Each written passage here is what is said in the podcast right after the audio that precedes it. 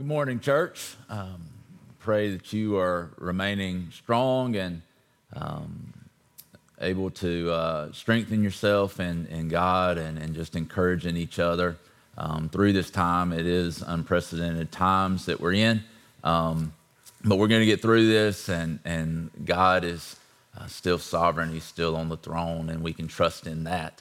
Uh, this morning, I was walking through the the auditorium uh, where we typically would have our worship services and uh, just praying for those who are usually in there. Um, and, and, I say this to say that you are you're missed. Um, I, as I prayed, I could picture in my mind that the area that so many of you normally will sit when I see you out there, and um, it's it's definitely challenging uh, because we miss uh, being able to gather, um, just to be able to see each other's faces and to worship together. Um, but also know that we'll be back together, um, and I believe sooner than later. Uh, and when we come back together, how sweet will that be that we're able to join uh, our hearts in one place to worship? Um, I think we'll appreciate it even more that we're able to do that. Um, before we jump into the message, we're actually going to begin today in Acts chapter 16. But before we do that, I want to remind you uh, that tonight at 6 o'clock, we're going to have a live stream worship and prayer time. I, I hope you'll uh, join us for that, um, that we can join our hearts in prayer. We can worship together again tonight at 6 and uh, really begin to pray um, together for some specific things that have been on our heart and uh, that we want to be able to get with you and, and join our hearts in, in prayer um, tonight at six o'clock. So, uh, hope you'll join us for that. So, let's jump into the message then. Um, Acts chapter 16 is where we're going to um, begin, and I guess it's no surprise what the topic is. If you look at the TV beside me, you can see the word adversity. Um, I want to talk about adversity this morning with you and um, really look at it and, and look at its potential in our lives. And so let's go to Acts 16. We're going to begin in verse 16 and read down through uh, verse 34. Um, and this is Luke writing about the, the work of the Holy Spirit, the work that God's doing through the church. And, and we get to this, we're about to read about um, the Apostle Paul, who wrote much of the New Testament. We're going to read um, also with him is a man by the name of Silas. And, and so I want us to, to read this and then we'll talk about it, look at some other scriptures together. It says in Acts 16 16, once when we were going to the place of prayer, we were met by a female slave who had a spirit by which she predicted the future. She earned a great deal of money for her owners by fortune telling. She followed Paul and the rest of us, shouting, These men are servants of the Most High God who are telling you the way to be saved. She kept this up for many days. Finally, Paul became so annoyed. It's good to know that Paul got annoyed, um, makes me feel a little better. Uh, that he turned around and said to the Spirit, In the name of Jesus Christ, I command you to come out of her. At that moment, the Spirit left her. When her owners realized that their hope of making money was gone, they seized Paul and Silas and dragged them into the marketplace to face the authorities. They brought them before the magistrates and said, These men are Jews and are throwing our, our city into an uproar by advocating customs unlawful for us Romans to accept or practice. The crowd joined in the attack against Paul and Silas and the magistrates ordered them to be stripped and beaten with rods. After they had been severely flogged, they were thrown into prison, and the jailer was commanded to guard them carefully. When he received these orders, he put them in the inner cell and fastened their feet in the stocks. About midnight, Paul and Silas were praying and singing hymns to God, and the other prisoners were listening to them. Suddenly, there was a violent earthquake that the foundations of the prison were shaken. At once, all the prison doors flew open and everyone's chains came loose. The jailer woke up, and when he saw the prison doors open, he threw his sword, or he drew his sword and was about to kill himself because he thought the prisoners had escaped. But Paul shouted, Don't harm yourself. We're all, we are all here. The jailer called for lights, rushed in, and fell trembling before Paul and Silas. He then brought them out and asked, Sirs, what must I do to be saved? They replied, Believe in the Lord Jesus, and you will be saved, you and your household. Then they spoke the word of the Lord to him and to all the others in his house. At that hour of the night, the jailer took them and washed their wounds. Then immediately he and his household were baptized. The jailer brought them into his house and set a meal before them. He was filled with joy because he had come to believe in God, he and his whole household. So let's pray. God, we thank you this morning for truth. God, as we just sang, Lord, we thank you that we, we aren't formed by feelings, Lord, but that we stand on promises. We stand on truth, God, that we draw strength through your word, God. We draw strength through the Spirit who is alive and active in us, God, that we don't have to be and won't be slaves of fear and anxiety, God, but we can stand in the truth of who you are, God, and walk even in the midst of adversity in victory, Lord. We thank you for that, God. Lord, I pray today that even for many of us, chains would fall off of us, Lord, just as we read about with this, uh, this miraculous work of God in this prison. Lord, your, your word tells us that they put them in the inner cell of the prison, Lord. And I thank you, God, that there is no inner prison that exists within us, God, that you cannot break. Lord, we, we pray for that today that something would break inside of us so that we could be more like you, so that we could be set free to worship you more, to give you more and more of ourselves, more and more of our lives, that you would be glorified, that Jesus would be magnified in all the earth. So, Lord, would you speak to our hearts now? In Jesus' name, amen. Amen. Well, the first thing I want to tell you, and this is really, I guess, the takeaway that I want you to really get from this today, is I want to tell you this that adversity is a snare and a path to freedom. Uh, it has the potential for both. Adversity is a snare and a path to freedom. And we're going to be looking at that today.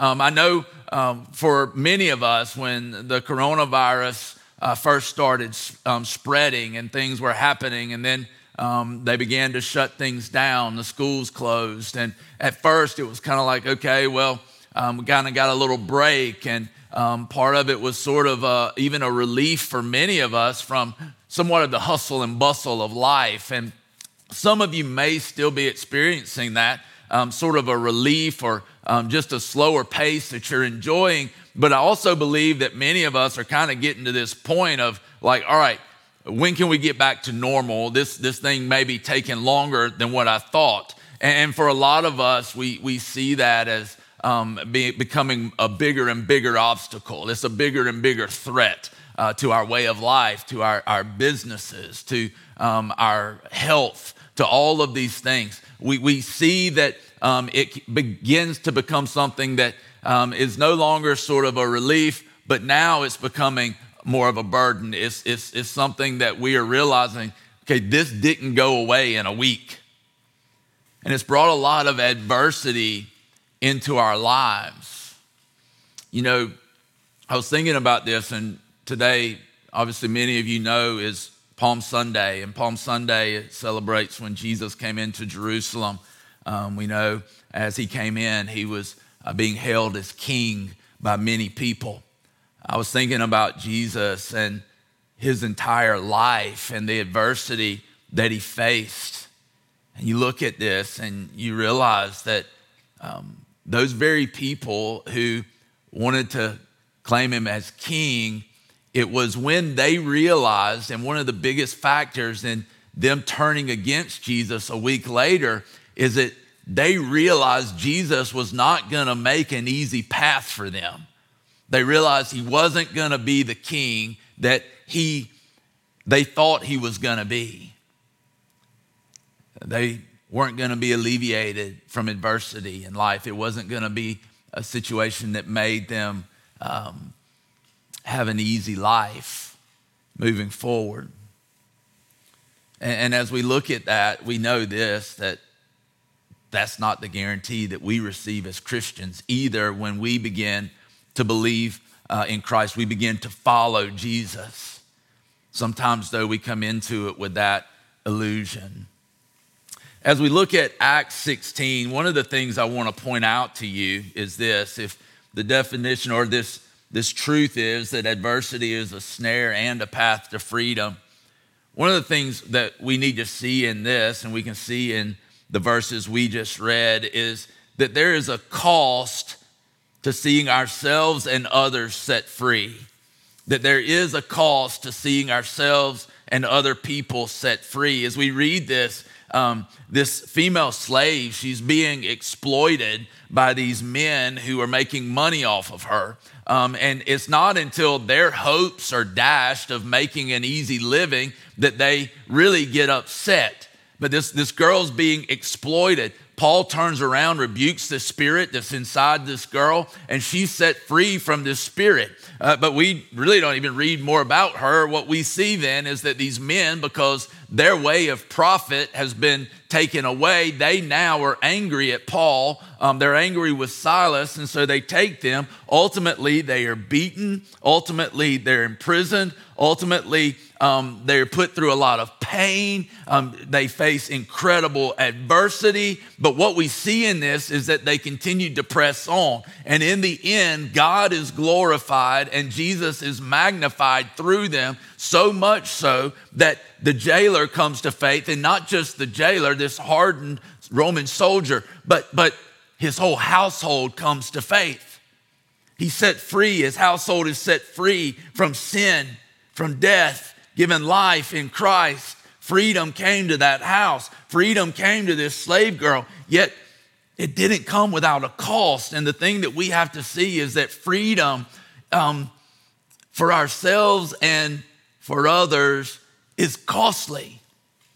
For ourselves, our freedom is dependent upon us facing adversity. For a lot of us, um, our freedom in Christ is dependent upon facing situations or issues in life that, that we don't want to face. We don't want to face them because they're painful, they hurt, things that we need to walk through in order to be healed and made well and, and to grow into wholeness. We don't want to face them because it's painful and it hurts and it begins to draw things up in us that we have to deal with. And it's just easier to try to avoid it rather than coming into the freedom that God, that Jesus wants us to have.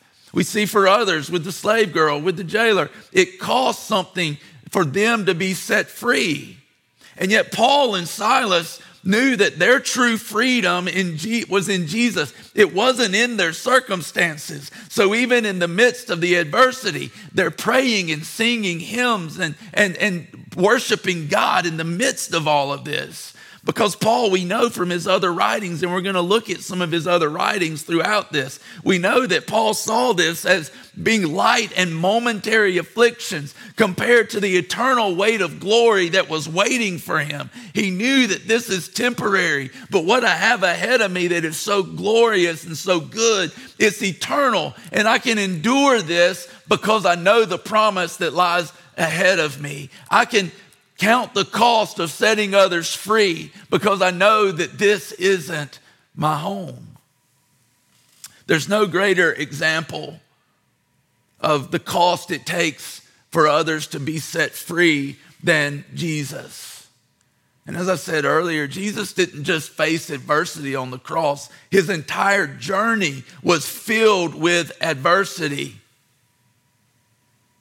But it was through this adversity in the journey and the cross that Jesus overcame the curse of sin and death and liberated or set free all who would turn to him, all of mankind from sin and death. But I want you to see this for ourselves and for others. There is no freedom apart from adversity. And adversity is a snare and a path to freedom. I want you to see this that adversity is a path to freedom. Adversity is a path to freedom when we embrace the adversity, when we embrace adversity. Adversity is a snare when we're surprised by it.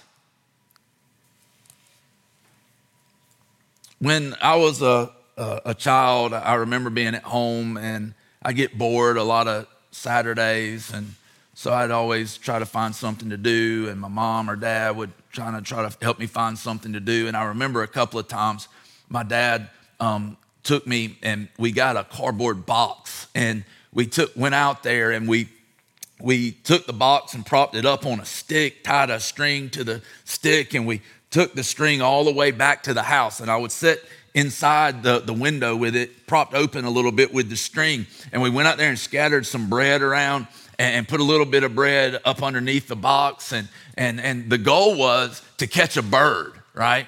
And, and I think my dad knew like this would keep him busy for a while. I don't know that there was ever any real possibility of me catching a bird this way.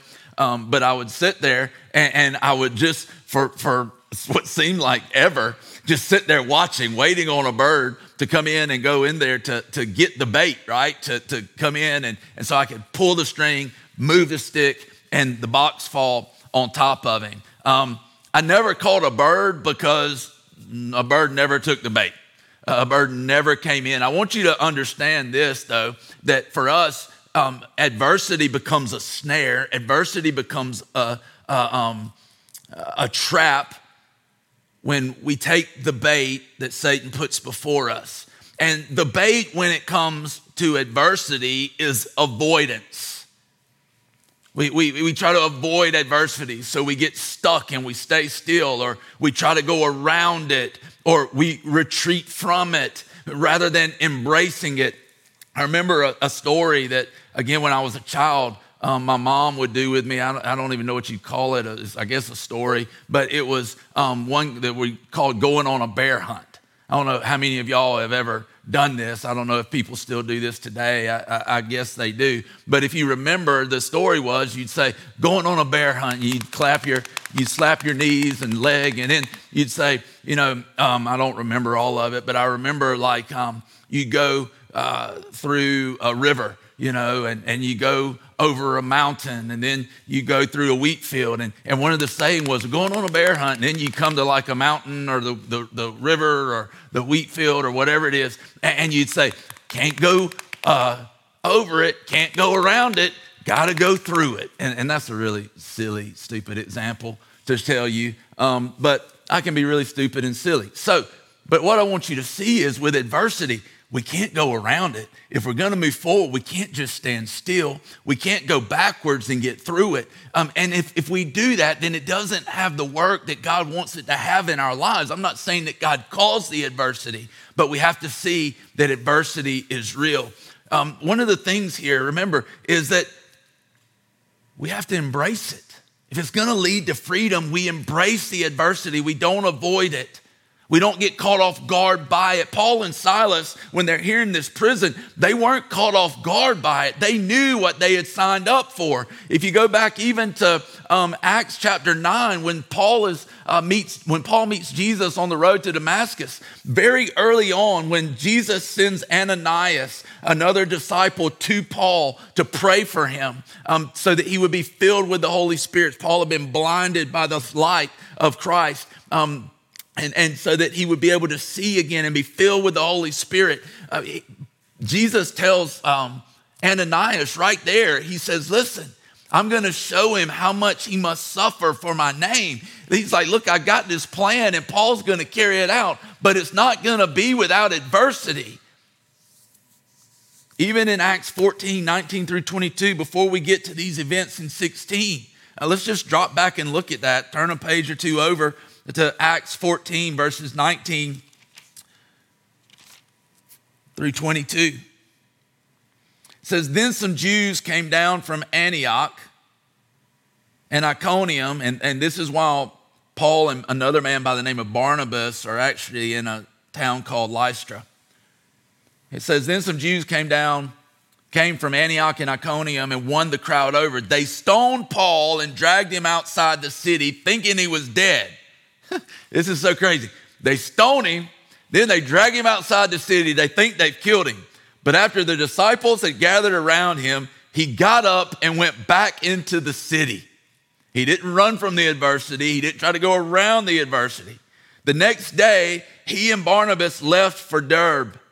They preached the gospel in that city and won a large number of disciples. Then they returned to Lystra, Iconium, and Antioch. They went back again, strengthening the disciples and encouraging them to remain true to the faith. We must go through many hardships to enter the kingdom of God, they said. He, he knew this. This wasn't something that caught them off guard. And I want you to understand something. We as human beings are going to face adversity. Human beings have faced adversity since the beginning of time. And you say, well, what about Adam and Eve? Weren't they in a perfect garden? What adversity was it? Even in that perfect garden, they faced adversity because they had an adversary. And you and I still today have an adversary. When we look at Paul and Silas, we look at the church in Acts, they never seem to be caught off guard by this adversity. They never even seem to be um, in a place where they pray to be delivered from it. They pray for the strength and the boldness and the courage and the power to move through it. I want you to see this, Christians, believers, followers of Jesus, disciples. We will always face adversity because we have an adversary. Jesus came to set us free, Satan came to ensnare. Jesus has overcome Satan. He is a defeated foe, but he is still a foe nonetheless. If we're going to see adversity set us free, we have to embrace it. We try to go around it, we try to stop short of it, we try to retreat from it, it's going to become a snare. If we act like we weren't expecting it, we need to embrace it. We need to move forward, pushing through it. The second thing I would tell you, and that we see in the life of Paul, if adversity is going to lead to freedom and not a snare, then we have to embrace our limitations. We have to embrace our limitations. I want you to look now with me at Second Corinthians um, chapter 1. Go to Second Corinthians chapter 1, verse 8. Paul, this is the Apostle Paul, same Paul, writing to the Corinthian church. Um, he's writing to encourage them to set some things right, get some things in order. But I want you to read with me verses 8 through 10 in chapter 1 there in Second Corinthians. He says this We do not want you to be uninformed, brothers and sisters, about the troubles we experienced in the province of Asia. We were under great pressure, far beyond our ability to endure so that we despaired of life itself. Indeed, we felt we had received the sentence of death. This is serious despair. They felt like we are dead, we are dying, we're going to die. Indeed, we felt we had received the sentence of death, but this happened that we might not rely on ourselves, but on God who raises the dead. He has delivered us from such a deadly peril, and He will deliver us again. On Him we have set our hope, and He will continue to deliver us. See, when we come to this, we realize Paul knew I can't depend on me. I am limited. I, I have to embrace my limitations. The, the challenge in this is if we don't embrace our limitations, then we deny and try to defy our limitations. So we can either, one, come to a place of freedom in this journey towards freedom in adversity by embracing our limitations, or it can be a snare because we deny and try to defy our limitations. And we see this happening with Paul, that this didn't happen uh, so that um, he would find out how strong he is in and of himself. It happened so that they would rely on God and not themselves. I want you to see this that adversity in the if it's approached in the right way can destroy our independence, but if it's approached in the wrong way, it destroys us in our independence. I want to show you something, and uh, here's where we see this: is if this is our limitations and we face adversity in our limitations, we need to understand when we come into adversity, we are in there. That is where we are. We come to this place where uh, this is me. I'm in the midst of this adversity. But many of us live this way. We live as though God is out here. We might not would say that, but that's how we live. We live denying and even defying our limitations. And here's the thing, guys, listen. To attempt to live as though God does not exist is sin. It, it, it's sin. We have to come to this place where we recognize our limitations. If nothing else has come out of uh, this, this deal with this coronavirus, then one of the things we ought to see is as human beings, we are an incredibly limited people. When we see this, we can't live as though God doesn't exist or that God is not concerned, that God doesn't care, that God can't intervene. We have to see it, that God's not fighting against us. We've got to know that God is fighting with us, God is fighting for us in the midst of this adversity. But if we live as though God doesn't exist and we're living in our own ability, when you look at the whole book of Acts, I read almost the whole book of Acts last night, I'm just looking at different aspects of their dependency on God. And their dependency on God is evidenced by prayer. There's hardly a chapter in the book of Acts that doesn't talk about them praying. Why? Because they knew their limitations.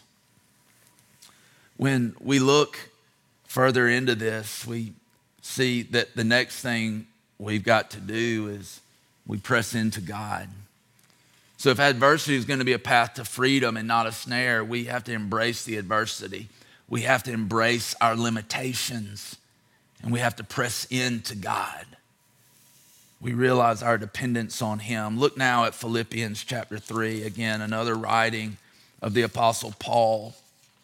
Philippians chapter 3. And, and guys, listen, this applies to so much of life because in life we are going to encounter adversity. So we press in to God. Listen to uh, what Paul writes here, beginning in the second part of verse 4. He's writing, trying to help these Philippians see that what he's preached to them is true, that who he is is true, not to go after these false teachers and false apostles who would come in to try to sway them away from Christ and dependence on him.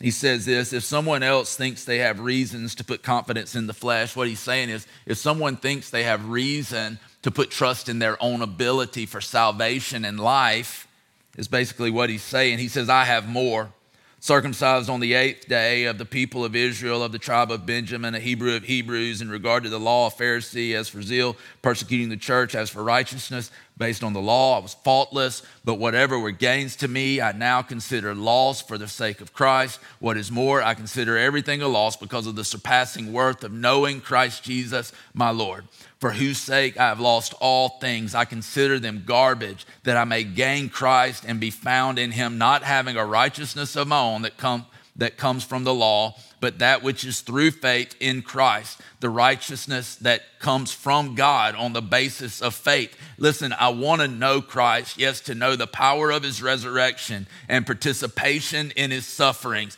participation in his adversity, participations in the same journey, becoming like him in his death, and so somehow attaining to the resurrection from the dead. And so when we look at this, what is Paul telling us? He's basically saying, I, I, I recognize that all of these other things that were even idols to me, that I'd put my trust in, all these things, that they're, they're no value to me anymore. All I want to do is know Christ. And this is a picture of what it is to press in. I, I want to know Him. I want to know um, who He is. I want to know more about Him. So, what is pressing in? What is Paul telling us here? He said, I'm pressing into Him.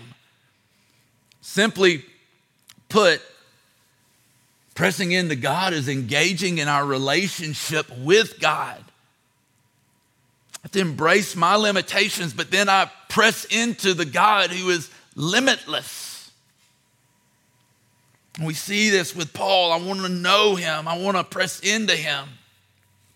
How do I press into God? And I want to tell you, I was meeting with, um, for those of you who are around our church, some you know Mr. Butch McKenzie. I was meeting with him the other day, and so I want to give him credit because this is something that he showed me that, that he said, and it just really clicked with me. When it comes to pressing into God, um, here's where it starts it begins with desire. Where does desire come from? From seeing Jesus, from the Holy Spirit opening our eyes to see who He is and what He's done, to coming into a relationship with God. The Bible tells us the Spirit gives us a new heart and new desires. We begin to desire God. And so it begins with desire given to us by the Holy Spirit as we come to faith in Jesus. Then it leads us to discipline or obedience. It leads us to discipline. I want to discipline. I don't have to discipline. I want to discipline myself. I have to discipline myself not because it's a duty, but because I have to discipline myself to know God, to join in Him, to experience His presence. And we do this through prayer and the Word and worship and community, all these things we talk about all the time. And see, there's no shortcut to the presence of God.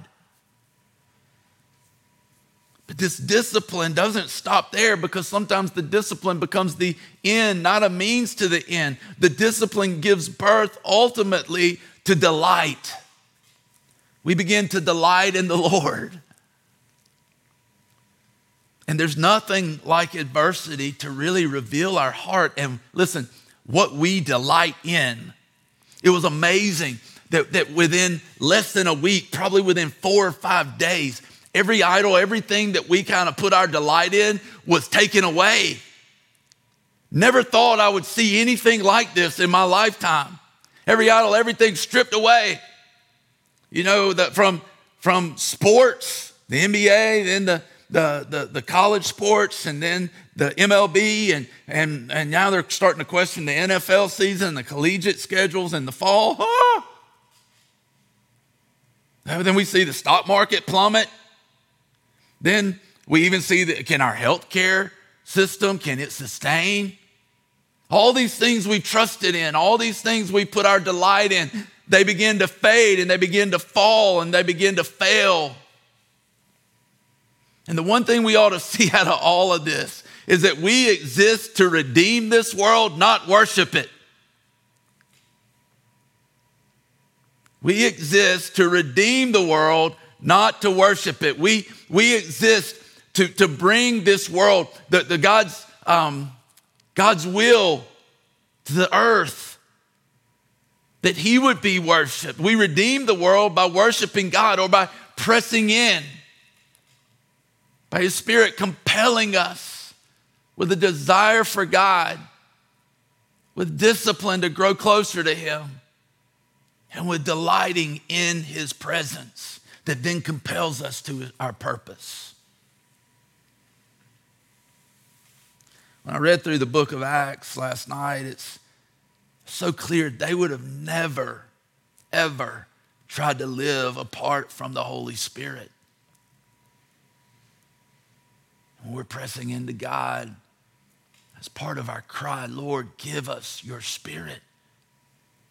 We can't do this on our own. Why? Because we have limitations. We can't do this on our own. We have embraced our limitations. If we can't do it on our own, then there's only one who can, and that is God. That is Jesus. That is the power of the Holy Spirit. And so I press in and I cry out, and God will move through us just like He moved through the first church. Listen, the, the difference between us and the book of Acts is our devotion, it's not God's willingness.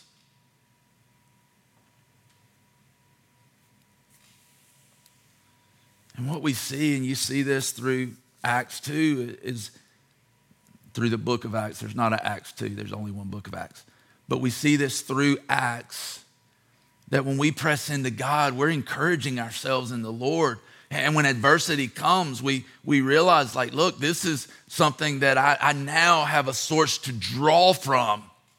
Paul didn't wait until he was in that prison to pray and worship God. It was his life. He was putting in, God was putting in something he could draw from when times were tough, when adversity came. And when we press into God, we encourage others in the Lord.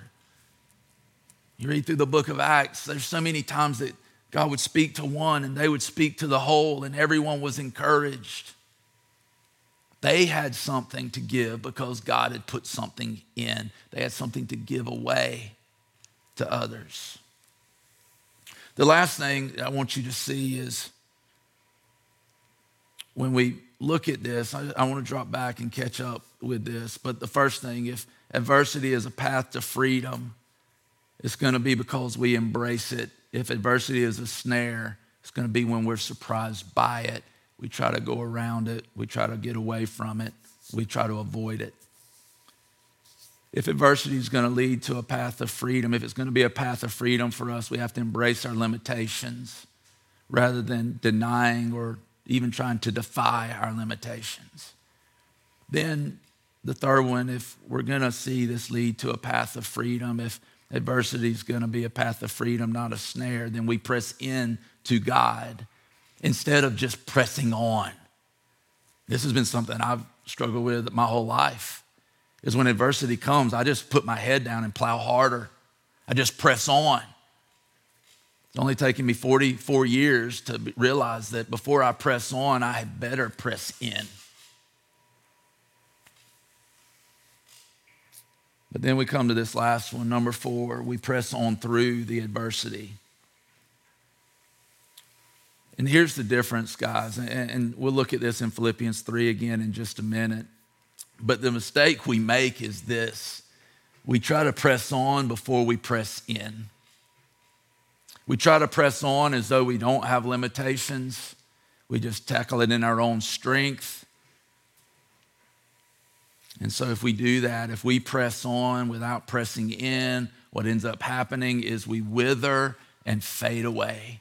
Our vitality leaves us because we have left the source of life. Look at Philippians chapter 3. Let's read 12 through 14. Paul, after saying, I just want to know him, I'm just pressing in to know him, I just want to know him.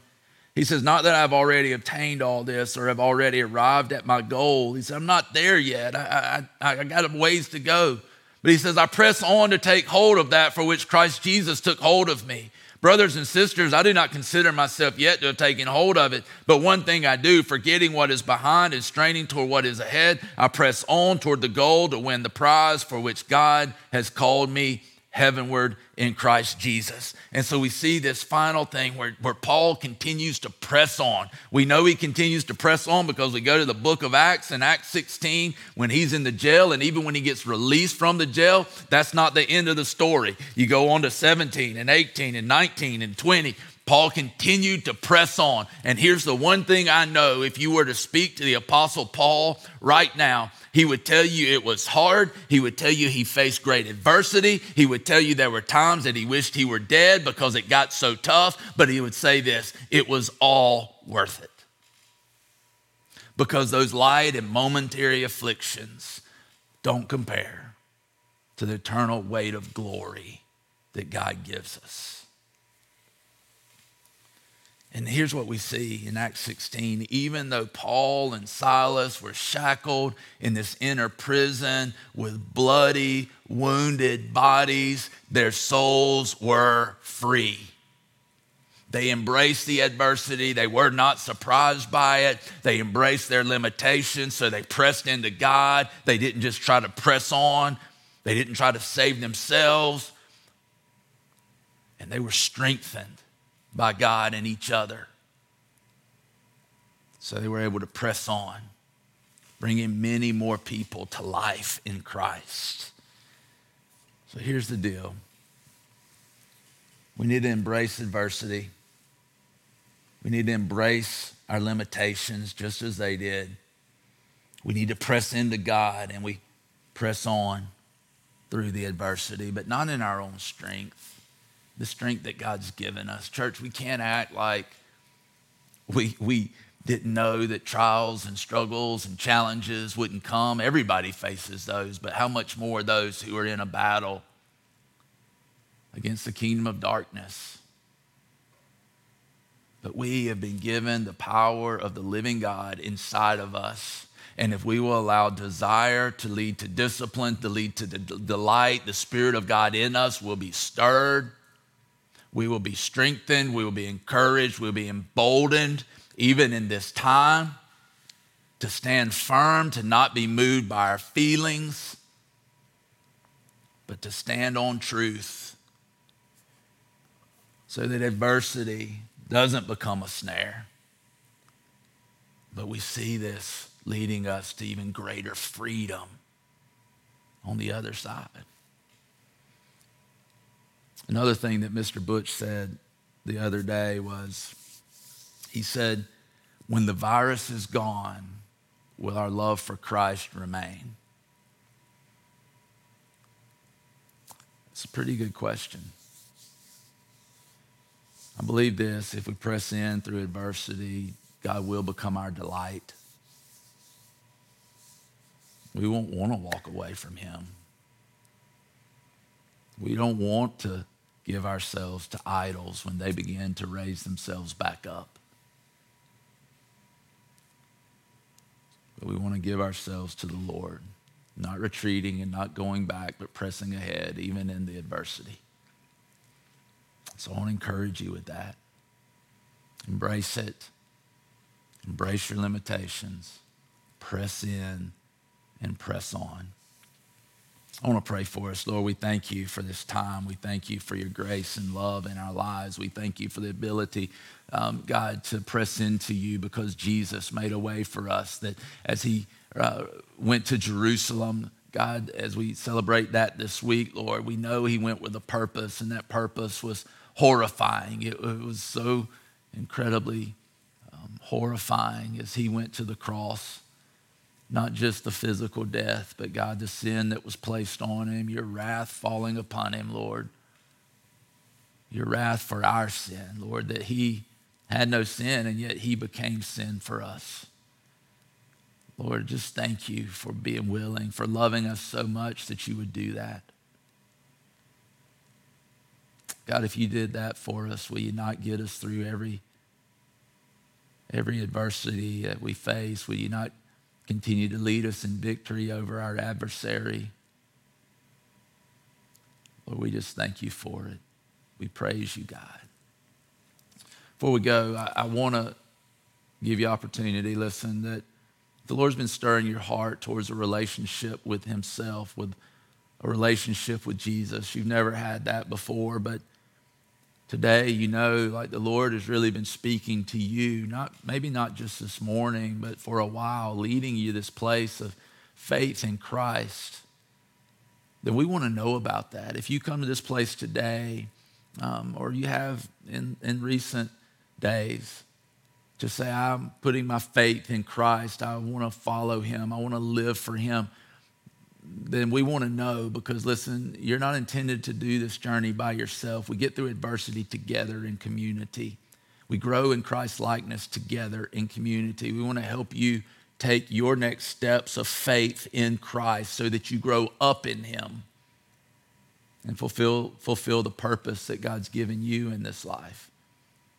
And so, if that's you, then listen, if you're on Facebook um, Live, I believe you and click a button there that says Salvation Now. If not, go to our website, connection.church backslash salvation, and it'll take you to the same place, and you'll be able there to give us some information. Because we want to follow up. We don't want this to be something that just happens between you and God because this becomes a community thing. We want to help you take your next steps. So let us know about that. Guys, we love you, miss you. We'll be back together soon. Continue to pray, continue to press on, and we'll see you soon. God bless.